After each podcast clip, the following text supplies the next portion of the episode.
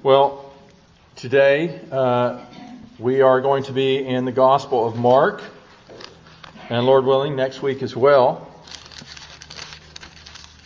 We think about Christ going to the cross, and of course, we think about the resurrection next Sunday. We have to go through the cross to get to the resurrection, and I want to read uh, the first 15 verses of Mark chapter 15. And this is uh, leading up to the crucifixion. Uh, the crucifixion, of course, occurs uh, in this chapter, but we will not quite get to that moment. But let us hear the word of God. Immediately in the morning, the chief priests held a consultation with the elders and scribes and the whole council. And they bound Jesus, led him away, and delivered him to Pilate. Then Pilate asked him, Are you the king of the Jews? And he answered and said to them, It is as you say. And the chief priests accused him of many things, but he answered nothing. Then Pilate asked him again, saying, Do you answer nothing? See how many things they testify against you. But Jesus still answered nothing, so that Pilate marveled. Now at the feast, he was accustomed to releasing one prisoner to them, whomever they requested. And there was one named Barabbas who was chained with his fellow insurrectionists. They had committed murder in the insurrection. Then the multitude, crying aloud, began to ask him to do as he had always done for them. But Pilate answered them, Do you want me to release to you the king of the Jews? For he knew that the chief priests had handed him over because of envy. But the chief priests stirred up the crowd so that he should rather release Barabbas to them. And Pilate answered and said to them again, What then do you want me to do with him who is called the king of the Jews? So they cried out again, Crucify him. Then Pilate said to them, Why? What evil has he done? And they cried out more exceedingly, Crucify him. So Pilate, wanting to gratify the crowd, released Barabbas to them. And he delivered Jesus after he had scourged him to be crucified. But thus ends the reading of God's inerrant and authoritative word. Let us pray. Lord, we thank you for uh, these portions of the Gospels, the four Gospels, uh, each of them having about a third of the, these books devoted to uh, the events of your passion.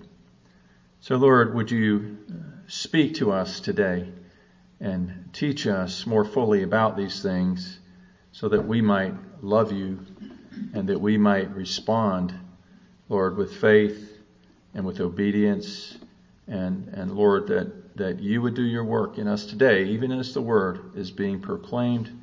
For we ask it in Christ's name. Amen. Amen. So, chapter 15 begins that this wonderful but sorrowful section uh, dealing with the Lamb of God who was to be slain uh, and was to be crucified. It's part of the history, the gospel history, that of course should always be read with great reverence. And it's hard not to read and think of these things um, without reverence. And we are on holy ground as we read uh, about the sufferings and death of the Lord Jesus. And so, as Mark chapter 15 begins, it is morning. Uh, Jesus had been arrested that night and uh, been taken to the high priest.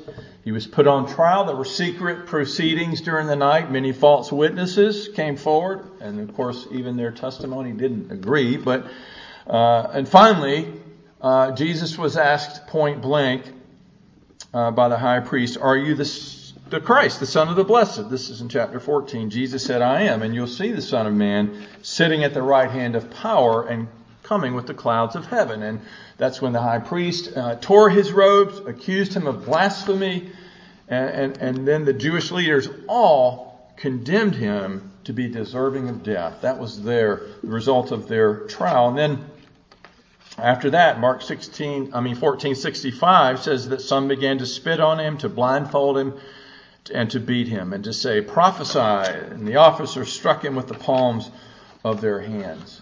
And we shudder to think of the, the perfect Son of God being subject to such abuse.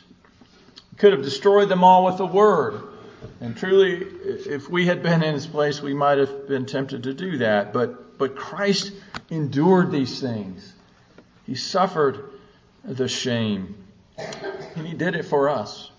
Then Mark 14 ends with the account of Peter who denied the Lord three times. Peter, uh, is, after that third denial, it says, Peter called to mind the word that Jesus had said to him before the rooster crows, crows twice, you will deny me three times. And when he thought about it, he wept. Um, Peter wept. And that leads us to verse 1 of our text for this morning. Uh, so the Jewish leaders, they, they met and they took counsel together and they decided to deliver Jesus to Pontius Pilate, the Roman procurator of Judea. Psalm 2 predicted this moment. Uh, it says, The kings of the earth set themselves and the rulers took counsel together against the Lord, against his anointed, saying, Let us burst their bonds apart and cast away their cords from us. You see, Christ was a king. He came to rule over all men who would be willing to receive him. But they would not be bound by God's righteous rule in Christ. They rejected him. Uh, they would not submit to the anointed one, to the Messiah. Uh, and, and seeking to be released from the bonds of Christ, they bound him and led him away to Pilate. And they did this because they wanted to kill Jesus, and by Roman law, they were not allowed to, to actually uh, carry out the death penalty uh, themselves. The Romans had to do that. So they had to convince Pilate uh, that Jesus was worthy of death. That's, that explains what's going on here in our text. Uh, but let's think of, for a moment about Jesus being bound by these Jewish leaders as he was led away to stand before Pilate. And the first thing to think about is that Christ was bound willingly. Uh, no one could bind Jesus Christ uh, if he didn't want to be bound, but he let them do it. He could have broken their bonds just as easily as Samson broke the cords that you know, the Philistines tried to tie him up with, or Delilah tried to bind him with. And this binding of Jesus also occurred earlier. Uh, at the time of his arrest. Uh, Jesus came, of course, to set us free. He was bound that we might be set free. Uh, Isaiah 61 1, the Messiah is speaking there and says, The Lord has sent me to proclaim liberty to the captives and the opening of the prison to those who are bound. You and I are born in bondage to sin. The cords of sin held us, hold us fast until we are set free. Uh, we were like Samson before, uh, or, or, or, when he lost his strength and found that he couldn't break his cords. You and I cannot break uh, that bondage uh, that we were in uh, to sin. But the Bible says, when we were still without strength, in due time Christ died for the ungodly. And Jesus said, if the Son makes you free, you'll be free indeed. So Christ being bound, you see, reminds us that he did so that we might be set free. If you come to Christ and ask him to set you free from sin, from its penalty and its power. In verse 2, Pilate asked the question, Are you the king of the Jews? And I've said this before, but the word order here in, in Greek has you at the very first uh, for emphasis at the beginning of, uh, of the sentence. So literally it reads, You are the king of the Jews. Well, the question is, You are the king of the Jews? That's probably how he said it. And uh, certainly Jesus at that point did not uh, really ever look the part of a king. They tried to make him king at times, but he wouldn't allow them. Uh, and yet he was a king, wasn't he? But not the kind of king that they thought he would be. Uh, we find in Luke 23, uh, verse 2, uh, the reason why Pilate asked this question at all uh, it says there that uh, the people said to Pilate, We found this fellow perverting the nation and forbidding to pay taxes to Caesar, which wasn't true, uh, saying that he himself is Christ, a king. So he's being accused of, of usurping the role of, of Pilate and, and Caesar and any other Roman ruler at the time. And so that's why Pilate asked the question. Uh, and Jesus when he was asked, said, Yes, it is as you say. He admitted he was a king. Uh, but again, uh, he was not the kind of king that would, was going to be uh, a, a, an immediate threat to, to Pilate or to Caesar. And, and after talking with Jesus, Pilate realized that. In John's account, in John 18:38, it says that, that after conferring with Jesus, Pilate went out again to the Jews and said to them, I find no fault in him at all. And if you read all the gospel accounts together, uh, it's very clear that Pilate was convinced that Jesus, for many reasons, he was convinced that Jesus was innocent. Three times he declared publicly that he could find no grounds for charging him. And, Pilate wanted to, to release Jesus. He, he didn't want to condemn him to death. But Jesus had said he was a king, and, and it, it seems that Pilate didn't really accept what you know the Jews were trying to say that he was uh, going to you know be a threat to their rule. Uh, but Pilate did, interestingly enough, have the following posted above Jesus' head on the cross. It said, "This is Jesus, the King of the Jews." Uh, and I think he did that because he hated the Jews and he took a jab at them uh, by putting that up there. They didn't want that up there, but he put it up there anyway. Not that he believed it, but he wanted uh, to get back at the Jews. And of course, they had rejected him as their king. Uh, so then, what kind of king is Jesus? Well, Jesus Christ is the King of kings. He's the Lord of lords, and He's the sovereign ruler of the universe. He rules all things in heaven and on earth, even as uh, he is seated now at God's right hand. And, and the Bible tells us in several places that Jesus is the one who will judge us on the final day of judgment. And so we will all stand before him as our judge and king uh, on that day. Romans 14:10 says, "We will all stand before the judgment seat of Christ." And the question is, what will you and I do with this king? How will we respond to him? How are we responding to him now? What is the right response uh, to a king? Well, earthly kings, of course, the right way to respond to them is to bow before them and swear allegiance to them. And it's no different uh, with Christ. You, you, you bow before him and you swear allegiance to him. Only Christ he demands to rule not only over your, the externals of your life, but over your very hearts. Um, as much as uh, those in power today want to rule over our very thoughts, and they try to, they arrest people for praying silently in public places nowadays, but they can't rule over our hearts. But Christ can, and He desires to. And until you yield His uh, to him his rightful rule over your own heart, uh, you are not saved. Uh, salvation comes when we when we say, Christ, come into my heart and take over my life. Be Lord of my life. Be the King of my life and save me.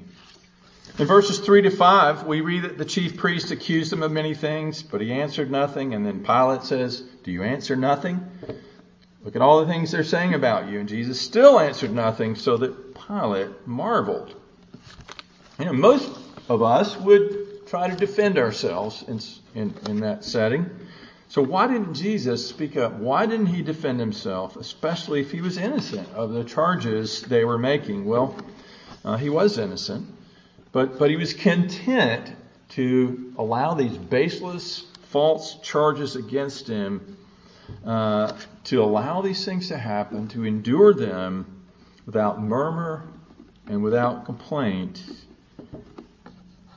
The Bible says, as a sheep before its shearers is silent, so he opened not his mouth. He did that for you and me. He was silent for you. C.H. Spurgeon wrote that what power he thus exerted in remaining silent. Perhaps nothing displays more fully the omnipotence of Christ than this power of self control. Uh, Jesus did not need to speak or to defend himself. He did not rise and, and, and in protest of the injustice of what he did, uh, what they were doing to him, uh, even though he was innocent. He suffered in silence for our sake so that we might come to him and be saved. And, and this passage of scripture, thinking about the silence of Christ, the silence of Christ is a demonstration of his love for each of us. And he opened not his mouth so that you and I would have a way opened into heaven. Uh, and, and so that you and I could come and open our mouths and call upon him because whoever calls on the name of the Lord shall be saved. He remained silent. He didn't defend himself. He didn't uh, uh, attack his accusers.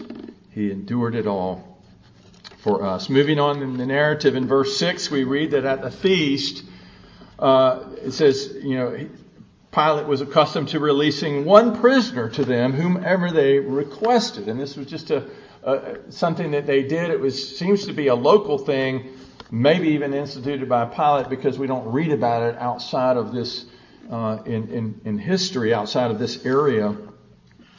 And um, he did it probably to gain favor with the Jews in Jerusalem. They were always butting heads, and it was not a desirable uh, place to serve if you're a Roman uh, procurator. But um, so this was one thing he did to try to make peace. And verse 7 says there was one named Barabbas who was chained with his fellow rebels, and they had committed murder in the rebellion. It doesn't say directly that Barabbas had committed murder, but, but he's certainly with the group that did. And, and, and, Barabbas' name, it means son of the father. Bar Abbas. Abba means father, and, and, and Bar means son. And here is Barabbas, son of the father, named so. And he's juxtaposed next to our Lord Jesus, who is the true Son of the Father. So Barabbas, he was a robber, he was in prison, he was awaiting uh, death uh, for the crimes of sedition and murder. And so Matthew's gospel uh, says that Pilate gave them a choice. Do you want Jesus or do you want Barabbas? And um, he probably picked him because he was such a notorious criminal. Surely they wouldn't want him to be released because he's, he's such a, a terrible uh, person. Uh, they would be forced to choose the lesser of two evils. They would be forced to release Jesus. Well, Jesus they might not like, but at least he's not going to, you know, come around and rob us and kill us. He's he's, he's kind of a nice guy. Uh, and, and Pilate had this uh, in his thoughts probably. In verse 9, he says to the crowd, Do you want me to release to you the king of the Jews? For you knew that the chief priests had handed him over because of envy. They didn't hand Jesus over because they had a regard for justice.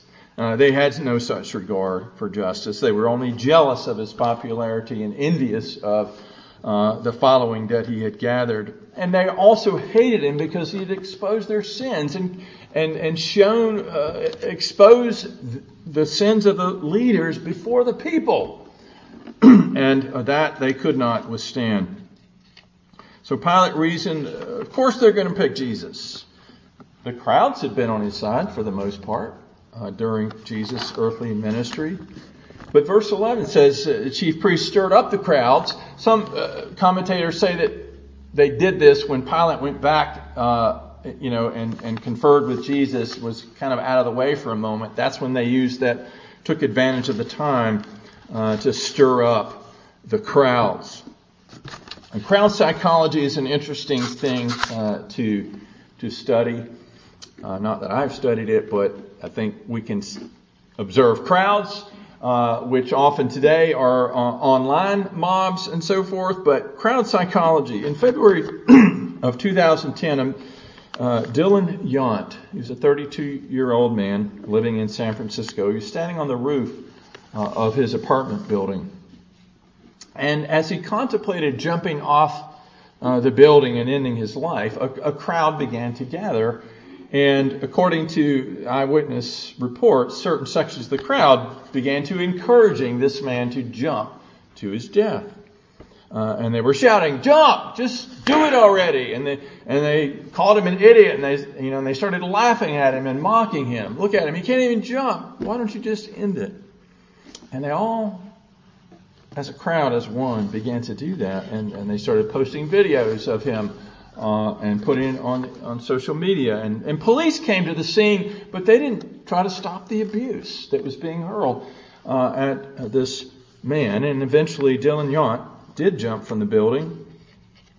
It's hard for us to believe how in a, in, in, in a society that, you know, a whole crowd can behave in such a way, but uh, these things happen and we, he did eventually jump to his death. We don't know, you know, what was going on in his mind, but uh, to hear strangers egging him on to do it uh, surely didn't help his his case. And then to think, you know, if, if one was by themselves, would they have acted differently? Probably so. But you see, being in crowds will pressure us to go along with them.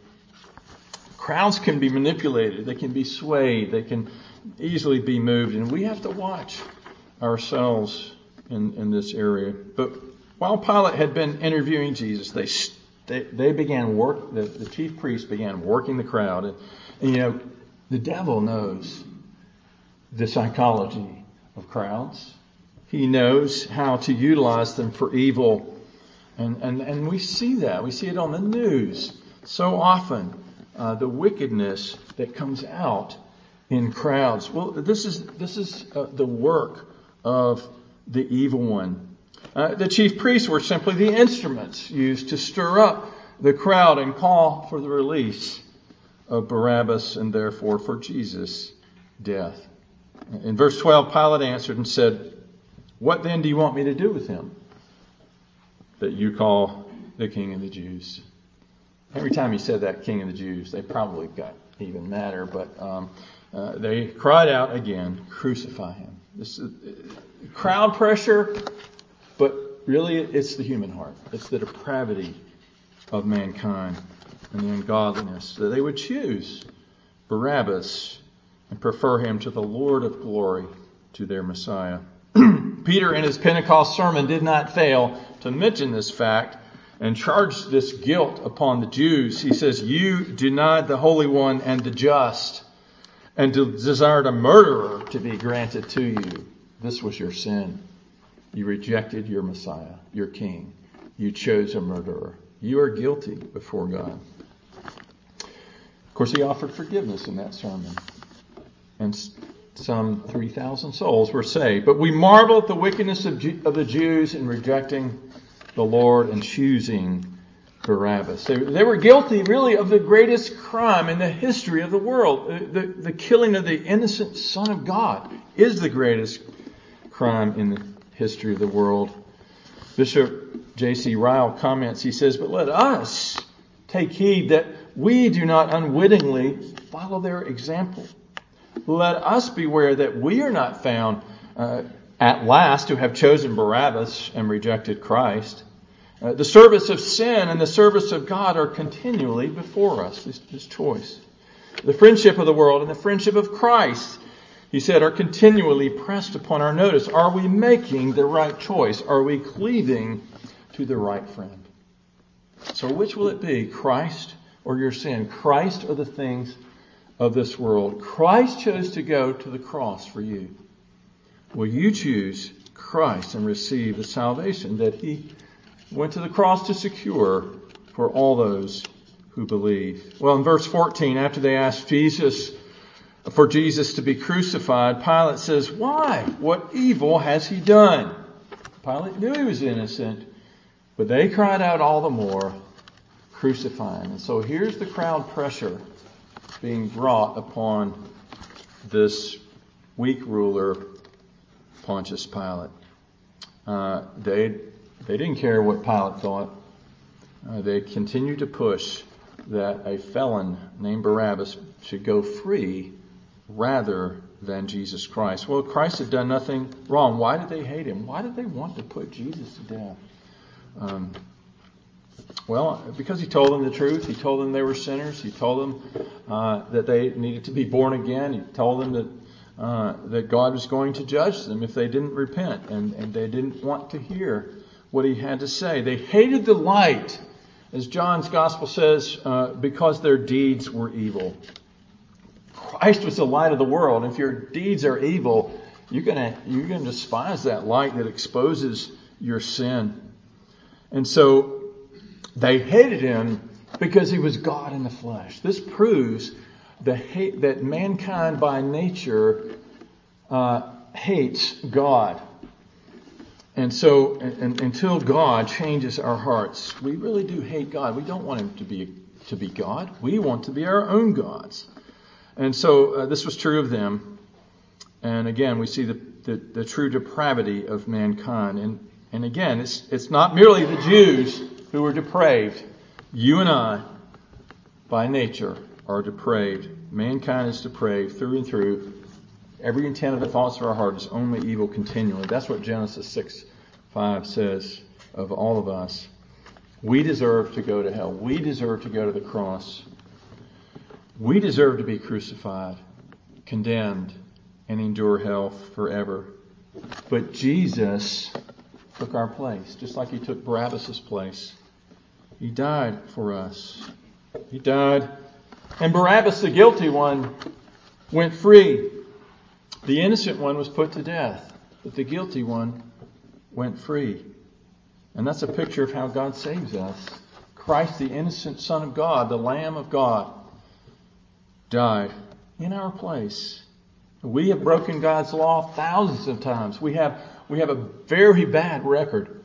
All of us do. We also have a bad heart. We're bad at heart. And we deserve to die because the wages of sin is death, but Jesus didn't deserve to die. And he didn't have to die, but he chose to. He chose to go to the cross and, and to take our place. As a substitute, he suffered on behalf of us instead of us. Again, to quote Ryle, he says, We're all by nature in the position of Barnabas, Barabbas.